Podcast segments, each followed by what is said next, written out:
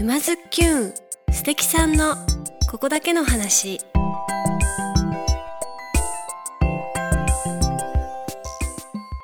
皆さんこんにちは。沼津きゅんナビゲーターのまゆかです。静岡県沼津市よりお届けしているこのポッドキャストは人生を楽しむクリエイターにリレー形式でインタビューしております。今回はいつものリレー形式で陽子山崎さんからのご紹介で衣食住芸の学び場7次元の管理人滑貝千恵さんをゲストにお迎えしてお送りする第3弾最終回です。今回は知恵の学校スパイス編沼津きゅん特別講座ということで知恵先生と一緒にジビエ料理をしながら食にまつわるいろんなお話をお伺いしてきました。というわけで7次元のキッチンから今回はお届けしたいと思いますそれではどうぞでは7次元知恵の学校を体験してみよすごいわ。はい肉がう知恵先生今日は何の授業でしょうか？今日はちょっとスパイスクラスという調理実習のクラスをあの体験しながら進めていきたいと思います。これ今日スープを作ったんですね。ちょっと味見してください。まずあいいですか？じゃあ、はい私まゆかから行かせていただきますあスープうまっで、はい。味見してこれには何が入っているでしょうか？トマトトマト入ってる。はい、正解。他に？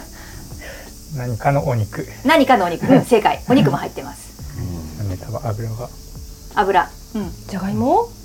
じゃがいもはね、うん。後から足しで食べます一緒に。あ合いそうだよね。芋系が入ってるかなと思ったんですね、うん。うん。今は入ってないです。美味しいですね。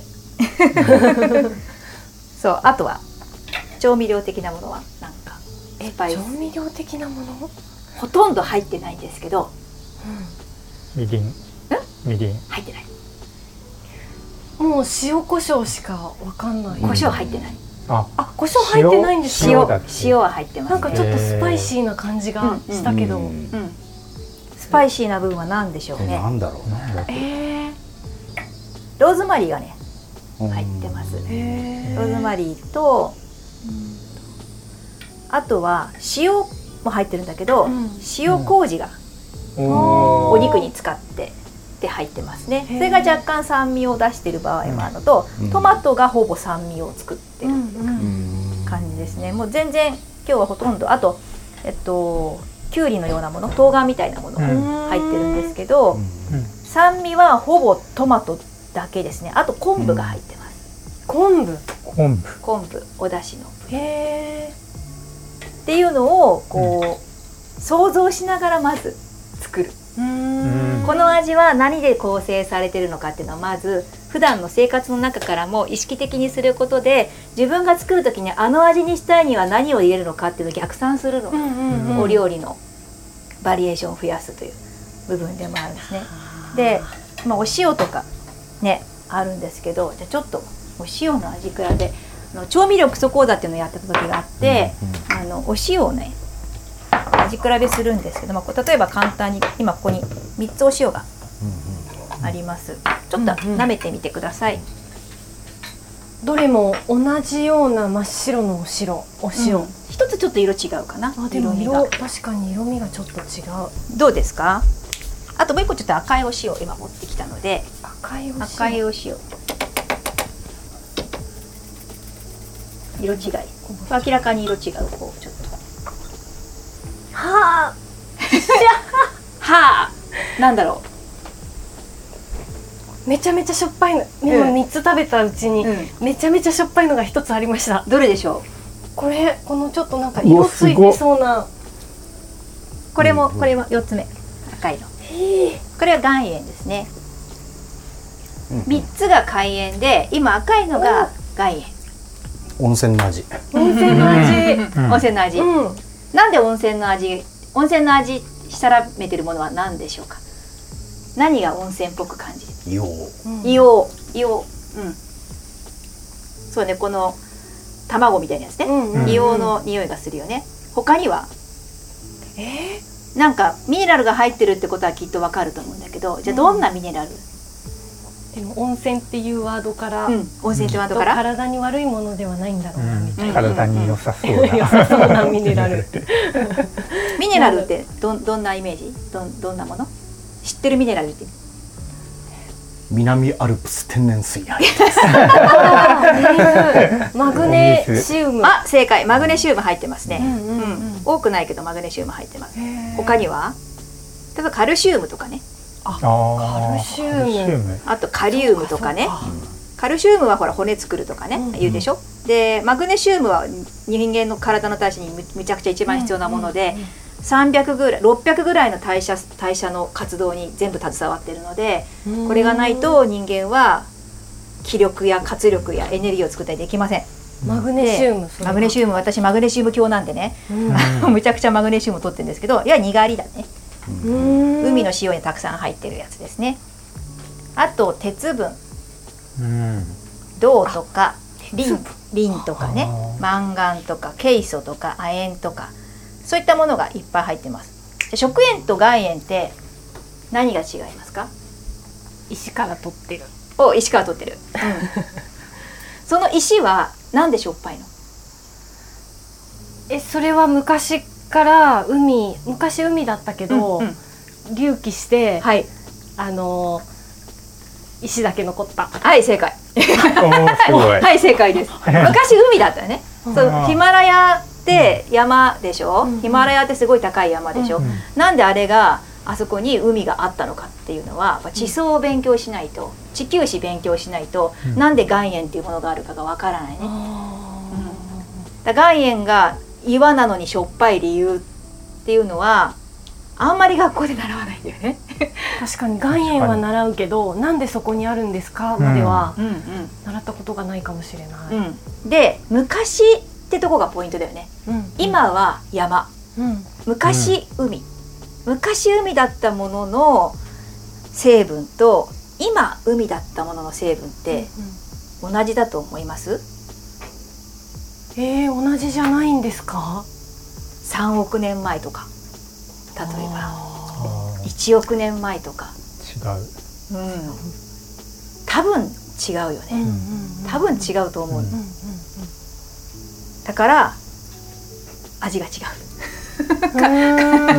昔の海の味だ。そう。昔これが昔の海の味か、まあ、もちろん岩になってるからね、うん。岩になって入ってきてるものとか結晶化した時うん。にいろんな変化もあると思うんだけど、昔の海の味ですね。うんうん、で多分今とはまた大気の状態や海の状態も違う微生物の量も違うと思うので、そういったことを馳せながら塩を舐めるっていうね。うん。う ん大事です。であのこのねちょっと黄みがかったお塩は私が最近伊勢神宮にお参り行った時に近所で作ってたお塩です。ここはねあのお塩をねまるっと何も抜かずにカルシ普通ねお塩作る時ってカルシウムとかを抜いたりするのね。ちょっとえぐみというか苦みが出るからっていう理由でなんだけど一切それをせずにまるっと全部で焼き塩になってちょっと触った感じサラサラしてないサラサラしてた、うん。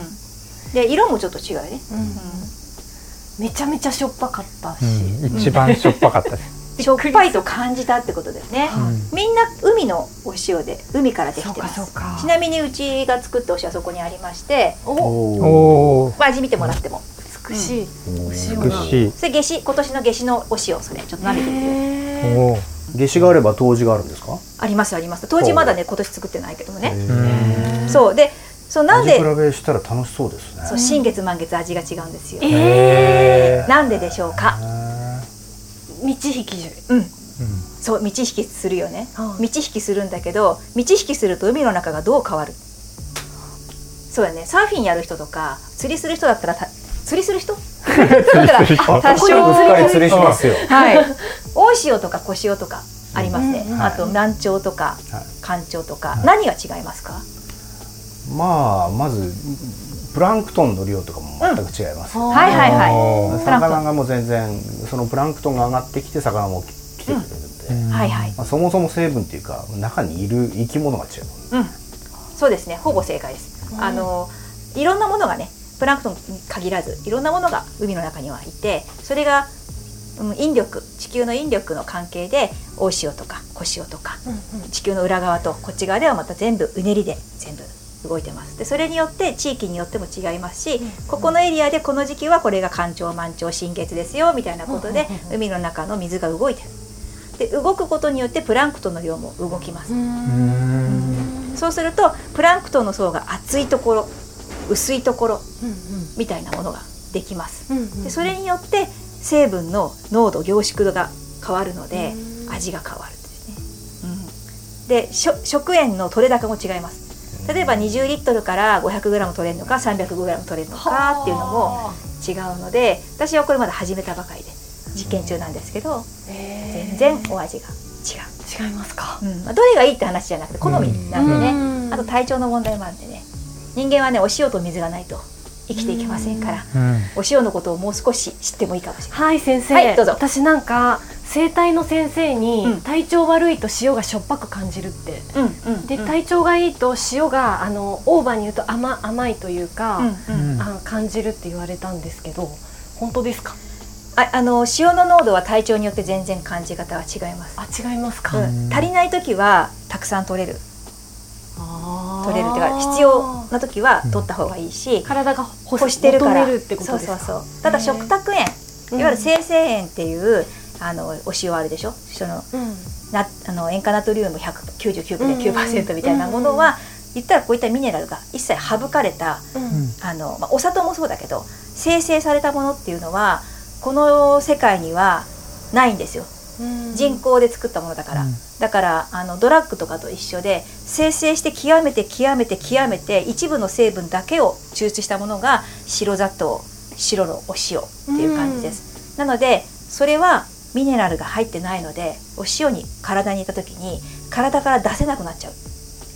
なので塩分の取りすぎは気をつけましょうということです。そういうことなんですね、でもこういった海のお塩とかきちんとしたお塩を取ってれば、うんうんうんあのかもちろん体の状態もあるけどもあのもちろん取りすぎはいけないけども、うんある程度の量は自分で必要な分だけ摂取したら、うん。体から出せる機能が人間にはあります。うんうんうんなので減塩のお味噌を使ったりとか、あのお塩をやったらお塩が入ってる食品を食べ過ぎることはよろしくない。うん。けどこういったお塩を必要な分だけいっぱい舐めてもあのもういらないってなるの体が。うんうん。ある程度まで食べたら。あここここのぐらいかなってところまでは食べて大丈夫。うん。でそれはグラムじゃない。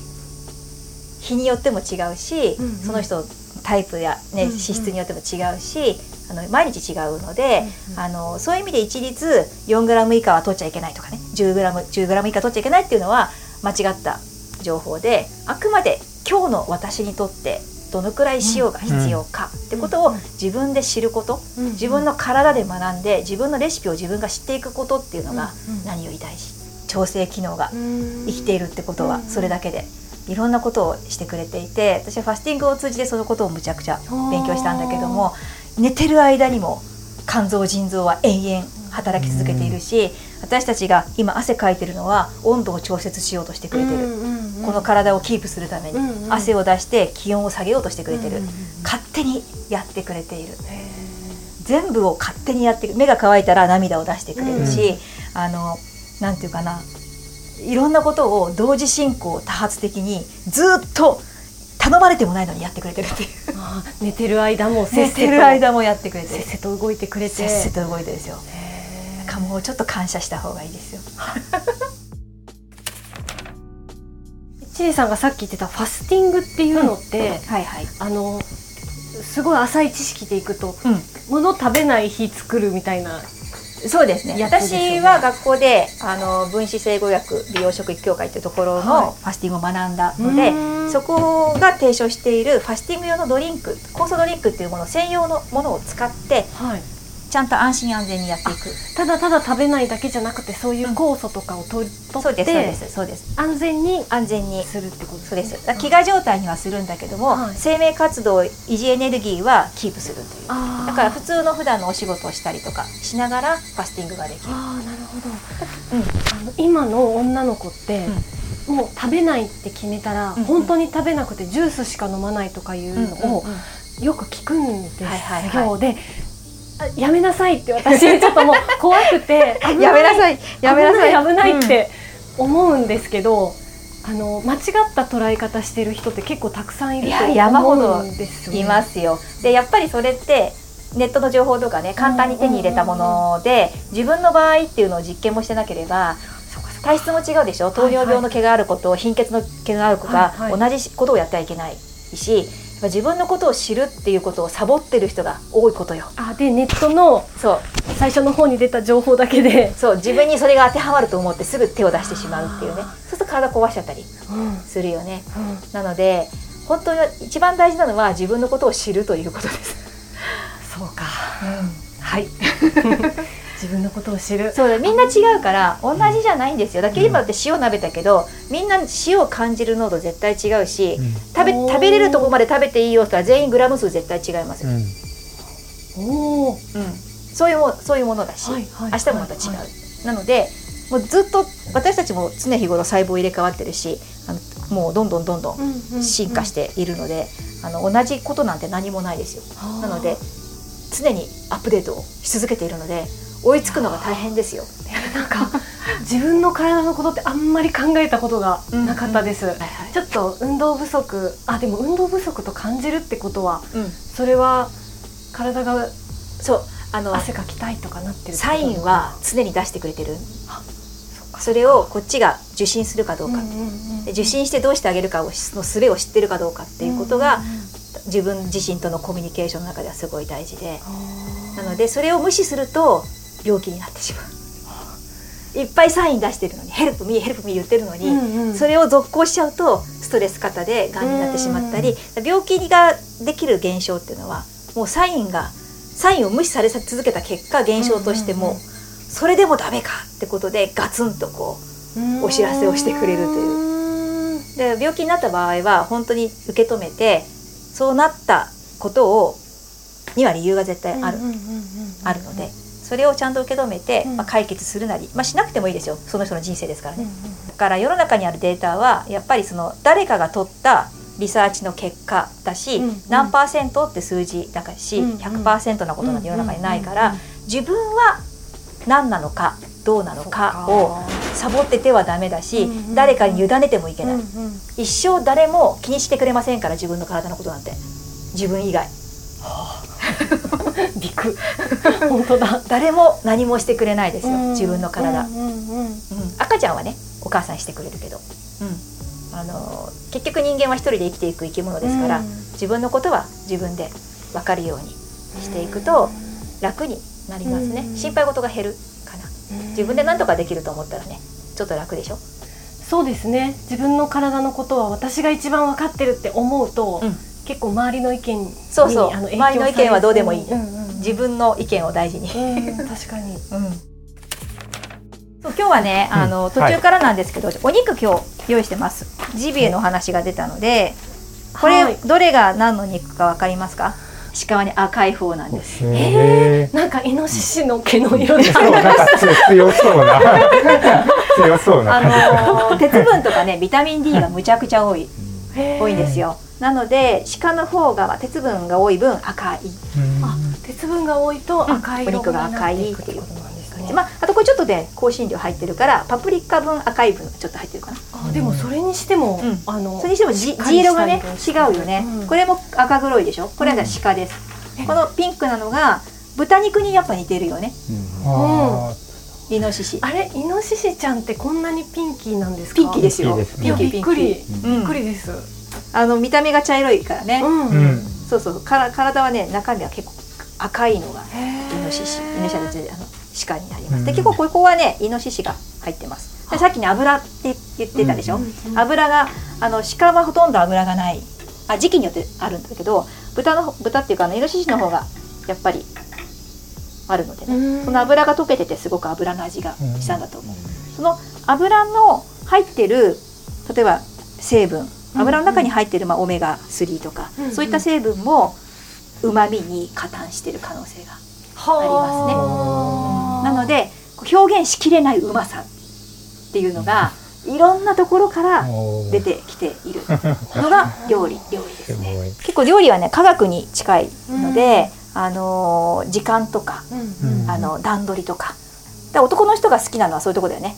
段取りとかプログラムとか組むの好きな人は結構料理好きなのあーこだわりうんうん。派の。その通りやればちゃんとその通りになるから、特にあのお菓子なんかねグラム数通りにやらないとその味にならなかったりするから、わかります。うん。でそれ踏まえた上で美味しくあのアレンジでね感覚で作れるようになってくると、うんうん。さらに楽しいと思うんだけど。あとやっぱり量を作ることですね。お母さんのご飯が美味しいのはいっぱい作ってるからです。ううん。ん上手って思うのはね、うんうんうん。やっぱ経験みんな素人ですよ最初は。コックでもないのにお母さんって毎日毎日朝昼晩朝昼晩ご飯作ってたらそりゃあ美味しくなるうん。そんだけ爆発踏んでるから。おー。いいですすごい。これをじゃあ炒めててください。はい、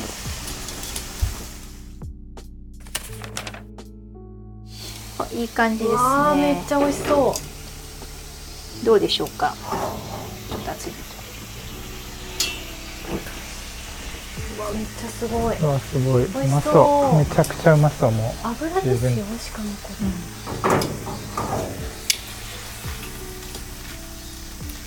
あー綺麗。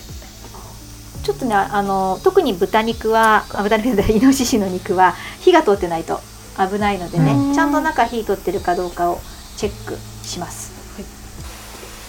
あどうでしう。ょお、いいんじゃないですか？じゃあいいカットしてみんなで味見してみましょう。お、いいですね。味見すごい大事で味見しない人もいるんですよね、うんだからちょいちょい味見してまめに味見した方がいいです、うあ豆に味見する。そう。あの分かんなくなっちゃう人いるんだけど あの味見しすぎて。味見するとどんどん味変わってくるんでどんどん食べ食べてください。あどうぞ。よし。食べてみてでも味がこの段階でもうタレに結構塩味が乗ってるので多分もう合わせるだけはい。ですこのまま。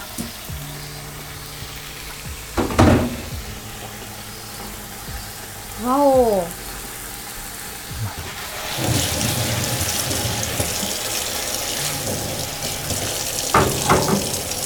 で溶いた卵を合わせたらもう完成です。おえー、すごいでちょっと合わなかったら後でお塩ちょっと足してうん。もいいですし、それで卵を入れてください。ちょっと火強めます。はいどうぞ。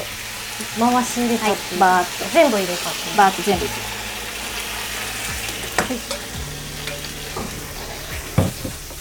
そしたらお皿を選んでください。これが入りそうないい雰囲気のお皿をこのエリアの中から好きなのを選ぶっていう美味しく見えるものを選んでくださいね。責任重大。重大ですね。それは。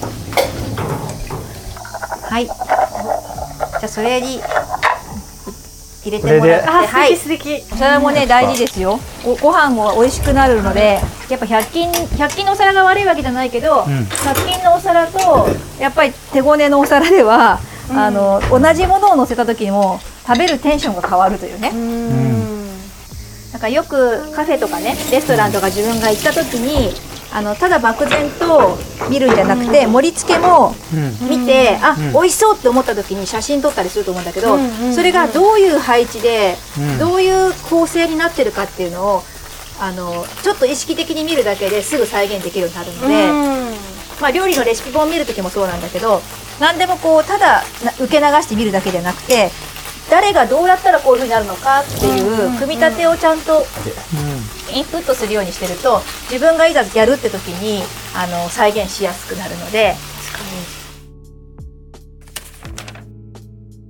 完成しました。